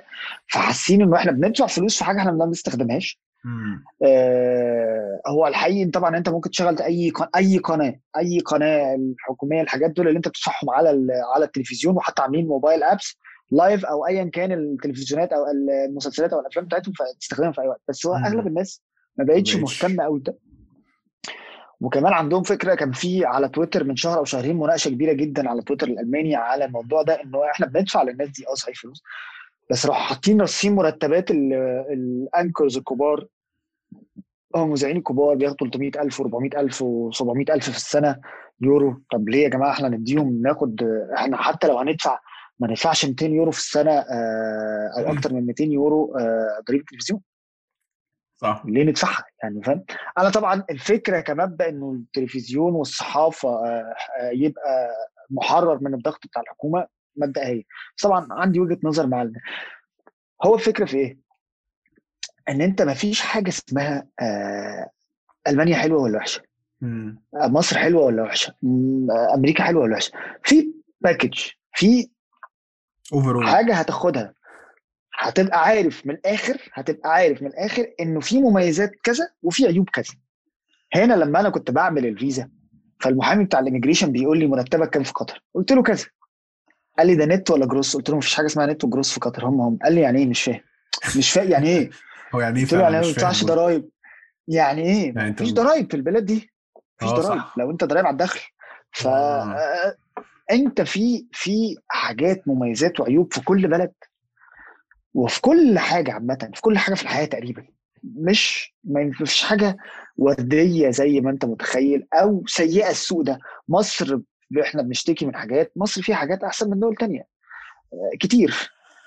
احنا طبعا كنا بنتريق طول حياتنا على الجو، دلوقتي مصر حلاوه يعني شمسنا وخفه ظلنا، واللي يقول غير كده يبقى بيهزر تماما. انا كنت في الاسبوع اللي فات في مصر 27 ولابس نص كم، والناس هنا كانت بتعيط يعني، وفي القاهره وفي الفيوم، ما رحتش اسوان ولا مرسى علم، فاهم؟ في حاجات في مصر طبعا حلوه وفي حاجات مش احلى حاجه. ونفس الكلام في المانيا زي ما بقول لك، الجو مثلا بشع يعني، الجو في الشتاء فكره ان الدنيا تبقى بتضلم الساعه 4 ودرجات حراره، لا لا لا هنا نفس الكلام، كئيب جدا. انا عايش على فيتامين دي يعني، لازم كل الوقت تاخد فيتامين دي، الناس كلها بتاخد فيتامين دي طول الوقت. انا لما كنت في البرازيل من 7 سنين كان معايا ناس المان وكده ساني دي، اللي هم ايه القرف ده يا جماعه، ده الدنيا شمسه ومشتاق نفسي واحنا لابس بلوفر جيت هنا عرفت ساني يعني ايه ساني دي، يعني ايه ساني دي، عرفت انا ممكن السكادجول بتاعي يتغير او يعني هعمل ايه في الاسبوع كله عشان ايه بالذات فانكوفر. انا كان عندي تيم ميتنج، بصيت في الشباك اول امبارح لقيت اول نص ساعه شمس في هناك، لقيت شمس نزلت جريت، شكرا لبست متشكرين، عايز ايه؟ انا مش معاكم، انا عايز ابقى بني ادم طبيعي لا عايز انزل امشي بالشمس زي كل البني ادمين اللي في العالم لا عايز اشوف الشمس اللي هو انا بشوفها في مصر 365 يوم في السنه. انا عمري ما فكرت في الموضوع ده قبل ما اشوفكم، انا ما فكرتش فيه، انا عايز دلوقتي انزل اتبسط. انا كنت بتكلم مع ناس يعني ناس صحابي، وكنا قلت لهم يا جدعان لازم اقفل دلوقتي حالا عشان هنزل اقعد الشمس شويه، عشان الشمس بقى لها 3 ايام ما طلعتش. بالذات في فانكوفر المطره هنا هي ميزه وعيب. ميزه طبعا المطره دي وحشه قوي، الدنيا خضره في كل حته، الجبال بقى والغابات والكلام ده رائع، بس مطره. وهنا 4 شهور في السنه كاملين، صيف خريف شتاء لا ما هنا زي كتاب المدرسه، ايوه الشجر يطلع ويدبل ويقع ويبقى الشجر فاضي، ما عدا حاجه واحده بس المدرسه بالظبط، المطره تستمر، مالهاش دعوه بقى، بتحصل صيف وبتحصل شتاء، بتقل في الصيف بتحصل بس مش كتير. لا انا هنا لما الدنيا مش لندن، لو الدنيا بتمطرش انا بحس اللي هو ايه ده، الحمد لله الدنيا ما بتمطرش، لو عرفت تخرج من قاعد جوه وتخرج كده مكان، فدي بتبقى صعبه ليه، مش اكستريم صعبه جدا الجو بصراحه حاجه مميزه. حاجات كتير في مصر انا دلوقتي كنت واخدها في بجد، حاسس الاكل انت لو شفت الكوزين الالماني، طب يا جماعه انتوا بتعملوا ايه كوزين الالماني؟ بطاطس، هي بطاطس وفي اللي هو الكوري فيرست ده اللي هو سجق اللي معمول من الهام. طب فين بقيه الحاجات؟ ايوه ده التسخين ده مثلا بتاكلوه لما تبقوا واقفين في الشارع، لا ماشي يعني مش لاقيين حاجه تاكلوها فبتاكلوه، ماشي فين الاكل بقى؟ بتعملوا ايه؟ الوجبه الاساسيه بقى فين؟ بتعملوا ايه؟ ما بنعملش حاجه، احنا جايين كده فاهم. انا عاجبني البطاطس دي صعبه قوي يعني، ايه بطاطس يعني؟ مفيش خالص. هو الكندي كده، الكندي مفيش حاجه، الكندي كله عباره عن اللي جاي من الهجره بقى يعني، انت تلاقي الاكل الاسيوي خطير، الاكل الهندي خطير لا انا الاسيوي ده ما كنتش مقدره يعني اطلاقا طول حياتي، طبعا عشان في مصر ما هو مفيش يعني اوتلتس كتير تاكل او اماكن كتير تاكل. انا اسف يا جماعه، انا عارف ان في ناس كتير في مصر بيحبوا جولاك الصيني اللي هو في المعادي وما يتاكلش، ده مش اكل ده يعني، ولا الهايجين ولا اي حاجه يعني عامه يعني، بعيدا عن ان هو حلو او وحش او كده يعني كطعم الاكل، هو اصلا الهايجين انت مستحيل تاكل فيه يعني. انا راجل باكل من الشارع، باكل زباله حرفيا، ما اقدرش اكل فيه ونفس الكلام الاكل الهندي يعني لحبايبنا بتوع مهراجة اللي انا كنت منهم، اللي كنت بقى عارف مهراجة بتاع اللي هو شغال فيه سوريين ده، عارف كويس هو حلو بس انا يعني لما اكلت اكل هندي لا بجد حسيت ان هو انهار اسود ومنيل بستين نيله، انا عمري في حياتي ما اكلت اكل هندي. حسب البلد اللي انت فيها، هنا في تايلانديين كتير، فالاكل التاي هنا حلو جدا، خطير خطير خطير خطير. انا نفس بس برضه الاكل الحرش مش موجود، الحته بقى اللي هي ايه اللي بتبقى قلب الصينيه كده السجق ده رقاق مثلا محاشي. انا عايز اقول لك ان انا نباتي هنا في فانكوفر ما باكلش غير يعني ما باكلش لحمه خالص ولا فراخ. الكلام ده بس عندي اوبشن واحد بس ان انا اكل فيه لحمه وفراخ. ممكن في مصر طبعا ده انا مش هتخلى نباتي في مصر ده عقاب. ده كده انت بتعاقب نفسك. نباتي ايه اللي في مصر؟ لا لا لا ده صعب جدا ده صعب. بس بقول لك ايه، عايز اسالك سؤال مهم جدا. ان احنا اتكلمنا على مشاكل العالم الاول. هديك مثال قلبي حلو. انا جيت يا باشا كندا، وايه في اول اسبوع اتعرفت على كام حد كده بقى اصحابي جدا دلوقتي يعني، ورايحين نركب اتوبيس رايحين من حته لحته. فايه الاتوبيس اتاخر او يعني حد بص في موبايل قال لك يا الاتوبيس اتاخر 5 دقايق، الثانيه قالت لها يو الاتوبيس ده على طول بيتاخر. وانا اللي هو انتوا عارفين الاتوبيس هيجي امتى بس على فكره. ايه ده؟ لا والاتوبيس ده في حته معينه وبيقف فين، عامل زي التاكسي. بالظبط. وفي الغالب هنركب بصراحه سيرفيس لوكجيريس بصراحه. انا ما اعرفش الدنيا عامله ازاي في المانيا. بقول له يا اسطى في مصر انت بتقول له اقف هنا او في الميكروباص او الاتوبيس بيوقفك في الحته اللي انت عايزها. يعني دي معامله التاكسي، ولكن بابليك ترانسبورتيشن بتعمل معامله التاكسي. يا ما ترجيت الاتوبيسات اللي هو يا عم اصبر انا بجري على المحطه استنى بس بوس ايدك ما تنيش. بس اقول لك على حاجه، دي مشاكل العالم الاول. ما هي دي مشاكل العالم الاول زمان، دي كانت مشاكل العالم الاول بالنسبه لي. بعد سنتين وشويه بلاقي انه غصب عني وغصب عن اي حد طبعا بقيت زي الناس. طبعا المشاكل اللي هي مشاكل العالم الثالث بتاعتك بتختفي وتطلع مشاكل العالم الاول، وتقول يا نهار اسود هو ازاي ما فيش بايك لين هنا؟ احنا فين؟ الدنيا جرى فيها ايه؟ هل انت بقى باشا عندك بقى نفس هذه الترانزيشن من مشاكل العالم الثاني لمشاكل العالم الاول؟ تريد تاخد بالك كده ان هو دي بقيت متضايق قوي كده. هقول لك في موضوع انا مش متضايق، بس عايز اقول لك برضو في برلين رغم انه الترانسبورتيشن سيستم حلو جدا، اكتر حاجه انريلايبل الاتوبيسات برضو تو بي اونست. بس مش دي من وجهه نظري مشاكل العالم الاول قوي. مشاكل العالم الاول اللي هو انت طبعا بالنسبه لك تبقى فاهم قوي الناس اللي هي مش بتبقى لاقيه تاكل او بتبقى يعني او ناس عندها مشاكل. ان هو لو حد مثلا في مصر عنده مثلا اعاقه او حاجه مش مشكله مستديمه يعني مرض مزمن وكده، تبقى حاسس ان ده حد وضعه وحش جدا في مصر وفرصه اقل وكده. دي مشاكل بالنسبه هنا. يعني لا، هنا المشاكل مختلفه. مشاكل الناس زي ما قلت لك المظاهرات عشان الناس عشان الكتاكيت ما تتذبحش وتتعمل ناجتس، الجلوبال وورمينج. انا بتكلم جد والله. لا انا عارف هم هنا بيتا، هم بيتكلموا على بيتا. انا ما اعرفش اسمها بيتا دي، منظمه بتاعت الفيجنز معروفه قوي في حوارنا. يعني كده الحاجات دي يعني مثلا الالمان مقتنعين وهم عندهم حق. لان هم مش بيقارنوا نفسهم بتي داتا. يعني هم المانيا تعتبر في النت وحشه جدا مقارنه بانجلترا مثلا. هو بيتعاملوا ازاي؟ يبقى انا السرعه عندي في البيت 200 ميجا وممكن تبقى جيجا. فانا مش فاهم الناس دي بتتكلم في ايه. انا لما نزلت في التجمع مفيش شبكه في البيت. انا اصلا بسيب 100 ملة لما بنزل مصر بسبب الشبكه والنادي. انا مش فاهم ازاي يعني يوتيوب بيحمل، يعني ليه يوتيوب بيعمل العلامه دي؟ انا مش فاهم بقى كتير قوي اسمه ايه ده. فاللي هو يا جماعه انتوا فاهمين. طبعا انا فاهم، لان هو مثلا لما كنت في قطر الانترنت كمان احسن من المانيا. وطبعا هم بيكونوا نفسهم بقى بكوريا وانجلترا وحاجات اللي هي يعني فاهم كلام ملناش دعوه بيه. بس انت بعد شويه بتحس ان هم عندهم حق. يعني انت خلاص اتعوا هم ان هم مش مطالبين يحسوا بمشاكل. يعني طبعا بالذات كمان السوريين دلوقتي ما بيقدروش يستحملوا الحاجات دي، لان هم فعلا الناس دي انت بتسمع القصص. راجل شغال معايا في حاجه يعني. لا راجل شغال معايا في حاجه بيقول لي انا جيت. بقول له انت جيت ازاي وكده. فبيقول لي انا جيت واحنا في تركيا اتبهدلنا. هو كان عايز يروح الاردن بس ما رضيوش، قالوا لازم يروح لوحده بفلوسه وكل حاجه بس، وبعدين يجيب اهله. فما كانش يقدر يعمل ده. ولما قرر يجي المانيا راح على تركيا. وطبعا الناس في تركيا في كميه تجاره بالناس دي تستخدمهم 3 مرات. وبيركب مطاط اللي هو زودياك من تركيا لليونان. واخر مره كان معاه طفل عنده شهر. طبعا قصص يعني فظيعه.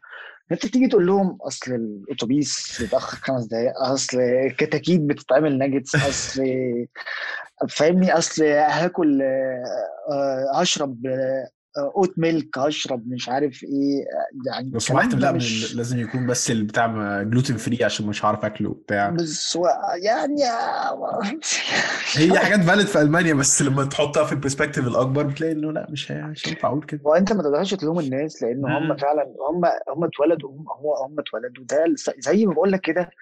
الأوروبيين لو رحت قلت لهم مثلا ان بيرني ساندرز بيطالب بتأمين صحي ايوه ايه المشكله يعني ايه الراديكال في الموضوع ده العادي يعني. ايه نعمل ايه يعني ايه بقى ايه القصه اصلا فين الدسكشن انت بتكلمنا في ايه يعني فاهم ايه الراديكاليزم في ان يبقى في مينيمم ويج مش فاهم ان يبقى في باترنتي او ماترنتي ليف لازم في القانون ايوه فين بقى progression عملته ايه بقى جديد عشان نحس ان احنا بنفايت.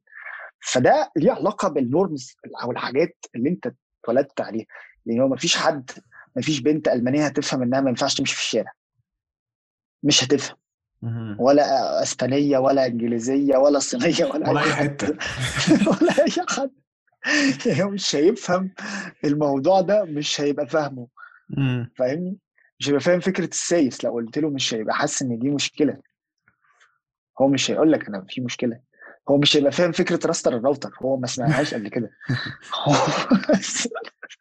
يعني ما ينفعش يبقى بشكل زي شكلك فاهم بالظبط ده حقيقي فعلا. وانا متفاهم كده غصب عني لسه بقى في حاجات انا نفسي بقت جزء من العالم بتاعي لا وفي حاجات طبعا بتشاي وفي حاجات بتعصبني يعني في ساعه البانديميك انا كنت حاسس لا انا بدون اوراق بدون عمل بدون اي حاجه بدون داعي والناس اللي حواليا كلهم عندهم كل حاجه ومع ذلك حاسين بقلق مش طبيعي. فكل واحد غصب انا مع الوقت غصب عني بقى خلاص ببتدي اخد المشاكل دي واعتبرها كانها مشاكلي اللي انا عايش مع المجتمع وكل حواليا جزء من الحاجات دي كلها. انا دلوقتي مثلا بالنسبه لي هنا بعيدا عن شغلي انا بالنسبه لي مشكله السكن في برلين هي مشكله كبيره وبتناقش فيها مع الناس ومش عارف ايه مشكله حقيقيه بس مختلف خالص عن مصر بس هي مشكله حقيقيه طب هم الناس ما هو مش الطبيعي برضو ان الناس عايشه دي حياتها وده الديلي لايف بتاعها ودي مشاكلها يبقوا بيفكروا الناس في مصر الريف المصري هيتطور ازاي او الصعيد ما فيهوش خدمات ما هو ماله الصعيد فيه خدمات ولا مفيش خدمات هو ماله هو فاهم انت بتتكلم ايه يعني هو اصلا مش مستوعب انه يعني ليه ايه مانيا سمنود وازاي الميه مش واصله لها هو ما فيش حاجه انت هتفهمه انه في ناس في 2021 ملايين ما عندهمش صرف صحي وفي الباكابورت بيجي ياخد العدم المؤاخذه الحاجات دي ويمشي يعني هو مش هيفهم الكلام فمش حاجه هي دي فكره اللي انا بقول لك عليها في اختلاف. لو انت ابنك خلفته هنا هو برضه هيبقى زيهم مش هيفهم باكابورت ايه وتحرش ايه وكبده ايه اللي نشوحها بالليل وليه الناس بتشتغل يوم الاجازه ويعني الناس بتشتغل بدون ساعات عمل بيشتغلوا كده 12 ساعه في اليوم ازاي وايه الدنيا ساني وليه الدنيا ساني طول السنه يعني مش حاجات مش هفهمها بس هو ده الاختلاف. هو ده الاختلاف اللي هو فكره الانتجريشن ده انه هل الناس تبقى شبه بعض ولا ان يبقى انت تقدر تسرفايف مع متفهم الاختلافات ومتفهم بس وفاهم السيستم اللي ماشي هنا وفاهم النورمز والقوانين اللي بتحكم هنا ومش عايز تجيب القوانين بتاعتك تحكم بيها هنا او التراديشنز بتاعتك تحكم بيها هنا. ده مفهوم يعني الانتجريشن ان انت تقدر تتعامل في المجتمع تقدر تشتغل تقدر تدرس تبقى بني ادم مواطن جزء من الكوميونتي مش لازم تبقى شبه الناس مش لازم تبقى بتحب الحاجات اللي بيحبوها مش لازم تبقى مقتنع بكل القناعات اللي عندهم بس انت فاهم السوشيال بيسموه العقد الاجتماعي اللي بيجمعنا كلنا الحاجه اللي بتربطنا اللي احنا محترمينها وبنعيش. ما ينفعش تبقى عايز تيجي للناس من بره عايزهم والعكس ما ينفعش تبقى عايزهم يلبسوا زيك ويفكروا زيك وهم مش مطلوب منهم ان يقولوا لك اعمل وما تعملش. ودي ميزه على فكره المجتمعات الغربيه يعني عندي المشكله الاساسيه بتاعتي مع اي حد مثلا في مصر او في بره مصر او في اي بلد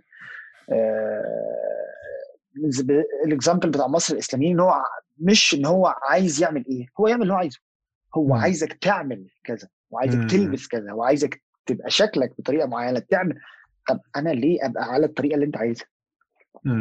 فهو على الانتجريشن ان احنا كلنا نبقى عندنا نفس طريقه الحاجات اللي بنعملها وبنفكر فيها وبنتكلم كلنا بنتكلم استنباط مش ده مش انتجريشن ده مش انتجريشن خالص ومش هيحصل وهيفضل طول عمره فيل يعني. بس دي نقطه كويسه جدا وحاجه انا بقى بخاف منها من المصريين اللي بقابلهم هنا انا وهي بقى ايه ان هو يتوقع ان انا ابقى زيه ويتوقع ان انا بقى بعمل الحاجات اللي هو واخدينها من مصر بقى كده.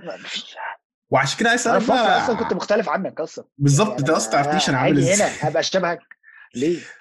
فعشان كده بقى عايز اسالك كمان، اللي ما اعرفش عندك وقت ولا لا؟ لو ما عندكش عادي قول لي قول لي قول لي. احنا عندي وقت، هنعمل السؤال ده عشان احس ان هو يبقى حلو. هو سؤال نكمل بكره. اه بالظبط. المصريين بقى اللي في المانيا اللي انت بتتعامل معاهم اكيد في مصري كويس انت بتحبه وتشوفه وبتاع، وفي مصري انا مش رايي ان هو كويس وحش، مش كويس مصري في النص يعني، اللي هو مش فكره نص او اللي هو انا لو في مصر مش هعرفه. انا مش هعرفه بس بسيطه يعني هي ساعات على فكره، ساعات الناس وده برده من حاجات التشالنجز في الغربه على فكره. لو احنا اتكلمنا على التشالنجز بتاعه الغربه زي ما بقول لك قدام الناس اللي عايشه في مصر هتبقى حاسه مش هيقدر يريليت انت بتقول ايه، مش انت بتقول ايه المشاكل اللي انت بتتكلم فيها. فمن ضمن المشاكل يعني مثلا هنا مراتي فكره ان انت لو في الاول وعايز تعرف على مصريين هتبقى عايز تعرف عليهم وخلاص، شبهك مش شبهك هتبقى عايز. لا هي في ناس انا في مصر لو في مصر مش هيبقوا اصحابي، ولو هنا مش هيبقوا اصحابي، مفيش حاجه اتغيرت يعني. مفيش حاجات كومن. انا مثلا راجل مشجع كوره اهلاوي متعصب، كنت التراس اهلاوي. انت عارف عشان احنا كنا مع بعض. فانا راجل بحب الكوره قوي خلاص. لو حد في مصر مثلا بيكره الكوره وما بيحبش الكوره، مش دي انترست مش موجوده. انا مثلا راجل مش مقتنع انه الغرب بيحارب الاسلام وانه الكلام ده انا مش مقتنع بيه، مش بصنف التصنيفات دي ومش بعمل الكلام ده. فلازم يكون في حاجه كومن ما بيننا. وانا عشان بقول لك كده الجروب اللي انا عامله دلوقتي انا فيري لاكي ان هم ناس مش نسخه صعبه، طبعا احنا مختلفين في حاجات بس الكومن بيزكس متفقين عليه موجود. فبالتالي انت عشان كده بقول لك هي ميزه مثلا الكوميونتي اللي في برلين ان هم مش اسطمبه واحده، مش حاجه واحده، مش ناس بتعمل مش نفس حتى الجروب يعني التك ده جروب، وجوه التك ناس يمين شمال فوق تحت زي ما انت عايز كل الاشخاص بتاع، وفي عائلات وفي افراد وسنجلز وفي بنات وفي اولاد وفي، فموضوع مختلف يعني موضوع في فرايتي. بس هي فكرة بتاعت انت هيبقى عندك مشكلة كبيرة لو فاكر ان انت هتيجي الافكار او البلد اللي انت مشيت من مصر عشان عيوب معينة او حاجات مش عجباك او opportunity مصر عجباك تمام بس opportunity هنا احسن. انت مش هينفع تعيد استنساخ ده او تعمل مصر هنا من غير الحاجات اللي مش عجباك. ده حقيقي. انت هتاخد المانيا از باكج، جوها هيبقى وحش، مفيش حاجه هتخلي الجو حلو. الكوزين الالماني مش هيتغير، الكوري فيرست والبطاطس هو هيفضل كوري فيرست والبطاطس. الالمان عندهم مقتنعات مش هيتغيروا لما يقابلوك، الله امنت بالله مش هيخشوا الاسلام لما يشوفوك، مفيش جو محمد حسن والحاجات دي مش موجود، فاهم برادر ستيف. فيعني انا رايي زي انا ده مؤمن بيه انه طبعا استرسفل ان انت مثلا زي ما بقول لك تبقى جاي عايز تتعرف على المصريين وكده وتحس انهم مختلفين قوي معانا بس انت مضطر تتعرف عليهم او واتيفر، ده بيبقى استرسفل في الاول. بس بعد ما بتوصل للناس اللي قريبين منك يعني شبهك او كده بيبقى الموضوع اسهل يعني. وده حقيقي فعلا. انا بس بخاف غصب عني بقت عندي الحته دي اكتر بعد ما سافرت، لان انا في اماكن فيها مصريين اقل، ما اعرفش يمكن بالليل اكيد اكتر، هنا بيبقى قلب بخاف ان اتعرف على حد ايه ابتدي بقى يخش لي في ناحيه ان هو متوقع ان انا زيه، متوقع ان احنا لو في مصر كنا هنكون صحاب. وقابلتها حتى في اماكن بقى اللي هو في الصين، قابلت معلم في الصين، كنت قابلت الشابين كده بقى ايه قمه الروشنه جوه كلاب، وكان معايا اصحابي بقى الكنديين، واحد منهم شاف ان انا واقف معاهم بنتعرف على بعض اصحاب البنات اوتوماتيكلي اللي في بالك هو ده اللي حصل طبعا على طول. شاف واحده بترقص محمد كان ويسليب توجذر، فاهم اي خطوات في النص، فاهم لا ده هو جاي لنا يعني هو جاي لنا بقى اللي هو ايه ده ايه الكلام يا باشا وما تشوفه انت ايه يا عم انت انا كنت نسيت الكلام اللي انت بتقوله ده، انا مالي في الموضوع ده، فاهم؟ قلت له بقى بقول لك اني مصاحبه. عايز اقول لك على حاجه بس انا عامله لي مشكله كبيره جدا. انت من جزء الحاجات اللي تخليك تتعلم اللغه ان انت تبراكتس. في حاجه اسمها تانديم، انه شخص يبقى عايز يتعلم اللغه بتاعتك وانت عايز تتعلم اللغه بتاعته، فتنزلوا يبقى المقابله ساعه او ساعتين، ساعه الشخص ده عايز يتعلم عربي وساعه انت هتتعلم الماني منه، فهتبقى ايه ده اسمه تانديم. ومن اشهر حتى في ابلكيشن من برلين، في ابلكيشن من برلين اسمه تانديم مشهور قوي، وهنا مشهور قوي الموضوع ده لانه اللغه مختلفه مش انجليزي، فناس كتير وفي بقى ناس كتير بتبقى عايز تتعلم لغات. في جروب انت بتدور بقى على تاندمز. اول ما تدخل تكتب ان انت مصري او عربي وولد عايز تعمل تاندم، صوت صرصور الحقل. والعكس لو بنت المانيه او واتيفر عايزه تعمل تاندم، عايزه تتعلم عربي او فرنساوي او واتيفر، مفيش ولاد لو سمحتوا. بشياكه بشياكه يعني كده بشا. انا مش عايزين قرف، عايزين قرف بشياكه عشان احلى تهرينا. ده حقيقي فعلا. انا يا عم انا سايب مصر فور ريزن، وانت سايب مصر فور ريزن، مش معنى كده ان هو نفس الريزن، ممكن يكون حاجات تانية مختلفه. اسلك وسيبني. عموما يا باشا انا بجد مبسوط ان احنا اتكلمنا على الاقل ده قبل اي شيء، و انت اديتني من وقتك كتير والله العظيم، ده شيء فوق على راسي. انا داخلين على الساعتين تقريبا ولا اقل يا باشا. لا انا والله عشان بس عندي ناس. لا يا باشا ما انا عشان بس انا ممكن اكمل بكره فعلا. انا ما عنديش، انا مش بعمل اوفر مركبيه. لا انا عارف، انا عامه كده كل الناس اللي بتكلم معاها عايز ابقى معاهم حلقات تانية اللي هو فاهم، نرجع بقى تاني ونتكلم نشوف ان انا كل واحد فعلا ما بلحقش اتكلم معاه في كل حاجه انا عايزها يعني.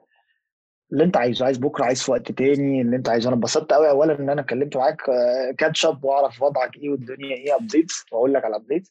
مبسوط ان احنا اتكلمت في طلعت معاك في البودكاست وكنتك عامه فور ذا بروجكت. حاجه الناس برضو محتاجه تسمع اراء الناس اللي بره، ان اهم رساله ان الحاجات مش ورديه ومش سيئه، الحاجات فيها مميزات وعيوب، وممكن تبقى تنفع لشخص، طبيعه شخص، وتنفع لا. وزي ما قلت لك التجربه، ممكن التجربه في نفس البلد، انا في ناس اعرفهم جم برلين ما بيطقهاش ما بيحبهاش خالص، انا بحبها جدا ومش متخيل ان انا ابقى في مدينه تانية خالص في المانيا غيرها مثلا. جزء من بناء على تجربتي وعلى الاكسبيرينس بتاعتي، عشان ظروفي وظروف شغل وظروف الناس اللي انا جيت عليهم وكده. فهي ما فيش حاجه انه استنباط دي انه ده احسن من ده وده اوحش من ده وده هو كده وده هو كده، مش صح. انا اتفق معاك وشايف ان دي اهم حاجه فعلا، اللي هو الشيدز اوف جراي اللي ما بين الابيض والاسود دي هي بتحدد بقى كل حاجه.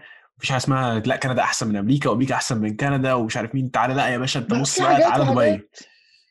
الحاجات دي بصراحه صعبه، وانا ما كنتش فاهمها غير لما سافرت وفهمت يعني بقى ان انا قاعد تماما لوحدي يعني. وانا الادلتنج ده شت. لا انزل اجيب الثلاجه بنفسي، يا نهار ابيض. طيب الادلتنج عامه حتى في مصر وفي اي بلد، انا طول الوقت بقول كده للبنات، انه فكره ان انت كنت كمان احنا في مصر متعودين قوي ان اهالينا يعملوا لنا ابوك وامك يعملوا لك كل حاجه لغايه ان هم يخطوك وانت نايم يعني، ويذاكروا لك ويا حبيبي يوصلوك للامتحان ومفيش الكلام يعني فاهم. هو ده كنت بخبط في الترابيزه وانا صغير، امي تضرب الترابيزه طبعا فاهم يعني. فاللي هو انا لغايه دلوقتي لما بروح ابات عند امي في البيت ساعات لما في مصر ورانا مش موجوده وبتاع، امي متغطين لغايه زمان لما بقلع البنطلون بينزل في مكانه ما بيشيلوش فاهم. فاللي هو يعني انت دي مرحله وخلصت. فانت لما بتكبر سواء بقى هتعيش في مصر او هتسافر، هيبقى عندك الاستراجلز بتاعتك، التحديات دي والافكار، وتروح وتيجي، ومش هتبقى واثق، وساعات هتبقى مبسوط قوي من اللي انت عملته، وساعات هتبقى ندمان، وساعات يعني قشطه كله. انت كبرت بقى وخلاص، انت بقيت قادر تستحمل بقى. شوف اللي انت هتشوفه ده بقى ايه، في ميكس لخبطه كل حاجه بالظبط كده. حبيبي مبسوط ان احنا اتكلمنا، وزي ما قلت لك عايز في اي وقت نتكلم. انا انبسطت جدا ودفلت هنعمل حلقه كمان يعني. انا حتى كنت عايز شويه اسئله كنت هسالها لك، بس هسالها لك بقى في الحلقه في المره الجايه ونكسباند اكتر حبيبي. مش امان ولما يفتحوا الدنيا بقى يجيلك او افضل انت تجيلي. بس انا اجي اوروبا عشان بصراحه كندا صعب. اي حد بيقول لي عايز ابقى اجيلك وفي يوم لايام بقول له مش هيحصل كمان. تعال انت برلين هظبطك. انا كده ابقى عايز اجي اوروبا، كذا حد اعرفه يعني هناك، والف لف محترم. هتتبسط قشطه مان حبيبي. هاف ا نايس داي. انتوا لسه عندكم اليوم مش هنبدا الساعه 3. ماشي سلام.